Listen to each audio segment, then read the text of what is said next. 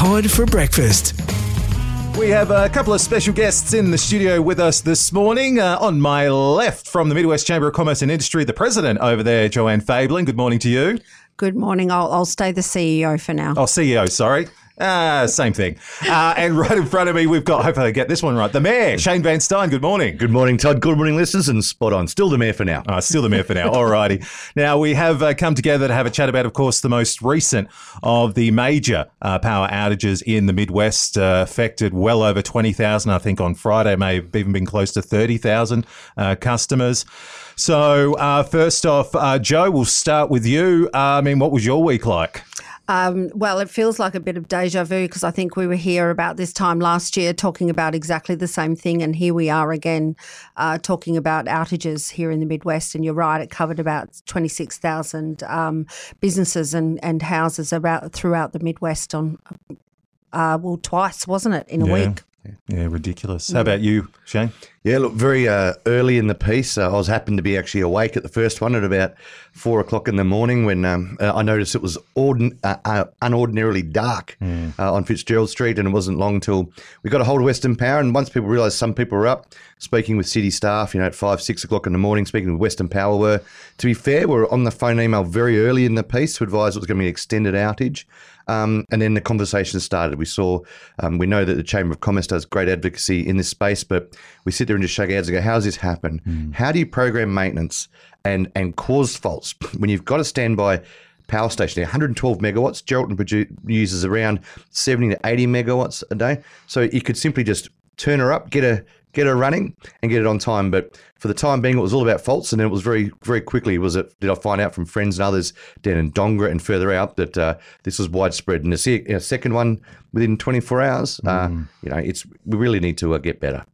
100%, of course. And how do you guys feel about the response from Western Power itself dealing with last week's outages? Look, uh, I've I've found their response to be very much we're fixing it, we're fixing it. You know, we're, we're working on two levels here. One, we've got what happened uh, within Geraldton, which you know, when you've got a population of up to forty thousand people just in the you know city of Greater Geraldton alone, to have h- over half of that in outages that affects communities and businesses. We had you know um, businesses having to stand down staff. It's you know the ripple effect on what the cost back into the community is. Uh, you know, it takes weeks and weeks to recover. The other thing is, you know, Dongara itself has been experiencing three to four outages a day. And this is, you know, affecting all their appliances, their mental health, you know, the stress levels in that community. When I was down there on Friday at the community gathering is really high, you know, and, and look, to be fair, Western Power is trying to do what it can do, but it is constrained by government. Um, and what we're saying to government is we need you to come up to the plate with the answer. Yeah, fair enough. All right. So, people power then. What should people be doing? Who should they be reaching out to, writing to, speaking to? Look, we know that the folk out at Greenough, uh, Irwin, Mullewa, Kalbarri, this is nothing new to them. I mean, one of the great ironies of the other day, the outage, they nearly couldn't go ahead with the CEO of Western Power in Dongara because the power was out. uh, uh, that was mind boggling that occurred, but of course, they have standalone power generation systems in Denison. We have standalone power systems in Mullewa uh, and, and as well uh, up there uh, in Kalbarri. But uh, the ones in uh, Mullewa and of course in Denison are diesel power generators. We live in a in a society where we're we're talking about going to electrified cars. We're talking about hydrogen industries and the like. We can't keep the lights on with what we have today and what we have now.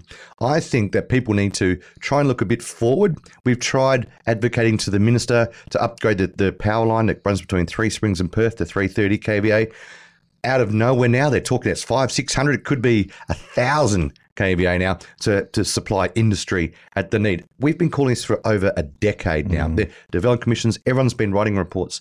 So I, we've done. There's no need for more reports and more surveys. I know there's a 14 million dollar study being done now, and and that's just going to probably find more of the same, Yeah. but the numbers are going to be bigger because of the industrial demands that are required. We've lobbied ministers. We know that Minister Johnston uh, believes that uh, it's not a Western Power problem, it's a state development issue. So we talked to Roger Cook.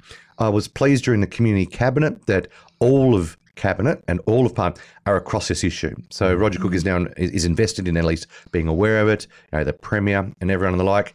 People just need to. I know it's frustrating, but need to continue those emails, continue logging those complaints, continue claiming for outages. I know it's tiresome, um, but until we do that, but some of the conversation needs to change. So if we can't work now, what does a carbon neutral, because this is the buzzword Yeah. now, what does a carbon, carbon zero look, look like in 20, 30 years if we can't supply the power today? Yeah, very true. Sitting down with CEO of the Midwest Chamber of Com- Commerce, uh, Commerce Joanne Fabling, uh, Mayor Shane Van Styn, of course, talking about uh, the power outages that have been plaguing the Midwest for quite some time. Um, we, we've touched on, yeah, obviously the impact to uh, businesses. These outages happened quite early, so all those businesses that need that early morning prep time, obviously they just had to either open up late in the day or close completely. So businesses lost at least two days of work throughout the Midwest, which it's it's it just can't happen. Can't continue to happen. No, and that's correct. And one of the things is why does it cost to do business? It would cost more to do business in the regions. You mm. know, I, I, I would guarantee that not too many businesses in the metro area of Perth would need to have a generator. And the other thing that we're really concerned about is that businesses that are looking to expand, there's so much constraint on our line that they cannot even look to expand. And we've got businesses that are closing down and divesting to Perth because they need to continue business, but they can't do it here in the regions. Now, when that happens, that affects communities, schools, sporting groups. The ripple, the ripple effect of losing families out of our region is immense.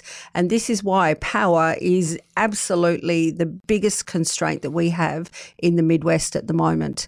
And on the other side of that, when we have an outage, we get phone for two hours Oh, yeah. until the backup batteries go down. So then there needs to be a better system there in place that, that you know our telecommunication system is better equipped for these outages because if there is a disaster, there is Mm. a fire, etc., we've got vulnerable areas of our community, you know, that are really impacted. And I think I spoke to you about one earlier about, you know, the elderly trying to get an electric garage door up. It's absolutely impossible, uh, you know, in manual mode. So we really need to think about all the effects of what our power um, outages and constraints are causing. Very true. And so, uh, I guess we don't know when the issue will be resolved.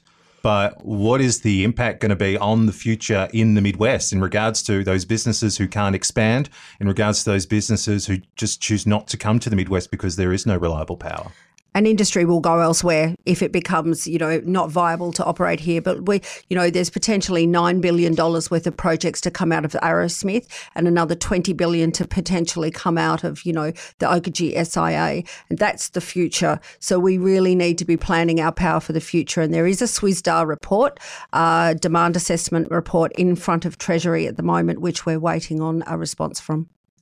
Yeah, look, one of the great unspoken ofs is we have, again, we run about 80 megawatts of power currently at peak load uh, in Geraldton. We have a 112 megawatt gas turbine station sitting there at Mungarra, and just about 100 metres from 200 metres from there is a 30 megawatt solar farm, and just a number of, oh, maybe bit, not quite a kilometre up from there, we have our first wind farm producing around 70 megawatts. And then further down to Mumbida, we have another 110 megawatts. So on a, on a windy, sunny day in Geraldton, we have 180 megawatts minimum of renewable power being fed into the grid.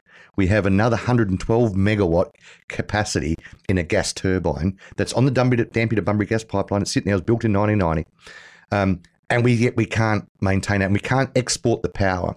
Power uh, often power generation is all about sharing the load and, ensuring that systems run evenly. If we were able to export that renewable energy, I know they're, they're shutting down coal-fired power stations in Perth, and they're all worried where the power's going to come from.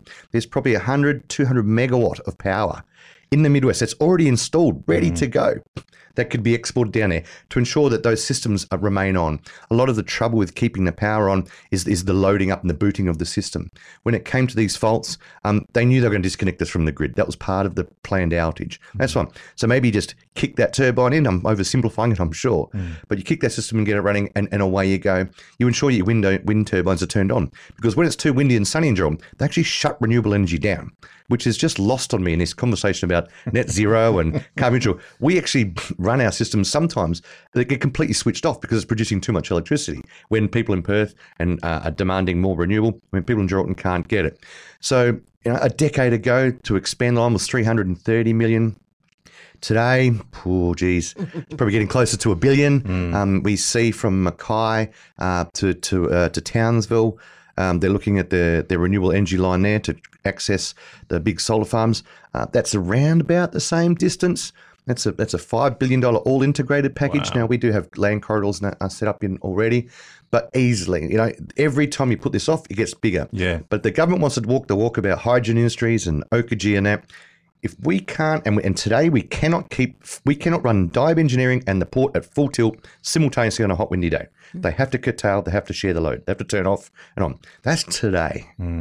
What on earth is all this talk about hydrogen and electrolyzers? They will multiply our power demand probably tenfold to produce this. Um, it's transmission. We have generation in large amounts here in the Midwest. Generation is not the problem. Transmission's the problem. And uh, look, Mark McGowan loves to come to Geraldton for shore leave, so I'm sure he'll probably be around. So I would encourage everyone to ask, ask, ask, ask, ask the question what's he doing? What's going to happen with it all? But uh, Jo and Shane, I really do appreciate your time. Uh, final words to yourselves uh, on what you'd like to talk about in regards to the outage or, or let the people know out there. Look, I would like people to continue to lobby their local member. You know, we've got Lara Dalton in the city of Greater Geraldton. We have the opposition leader um, that in the surrounding areas. Um, please continue to lobby your parliamentary um, advocates. That's what they're there for to assist us. Look, 100%. Uh, state members, we, we do have Lara Dalton. We also have Shane Love uh, in, our, in our district. We also have six upper house members. I don't think people realise there are eight state members of parliament that cover Geraldton, six in the upper house, two in the lower house. So you might want to put now put your mind to contacting Colin de Grussa, whether it be Darren West, whether it be Martin Aldridge, and and, and other folk um, as well. Um, these guys are all out there to be reached, and they need to know the pressure needs to be turned on. But it is on. They are. I can assure you that they are aware. But you know the best way to hit them is with your. It's, it's terrible. and It's annoying, but it's hit them with those power outage claims and continue to lobby. Don't give up. It is an issue, but also um, you know um, stay with it. There's unfortunately nothing much we can say to do other than um, be prepared for power blackouts and for for some time yet. Yeah. All right. Well, again, thank you both for your time. And look, anyone out there, if you'd like to add to the conversation, reach out. Any other representatives uh, from around the Midwest, please reach out to us here at Triple M Geraldton. And um, yeah, let's keep applying that pressure and uh, hope that a resolution is found sooner rather than later. Jo, uh, Mayor Shane Van Styn, thank you so much for both your time today. Thanks for having us. Thanks for doing the show.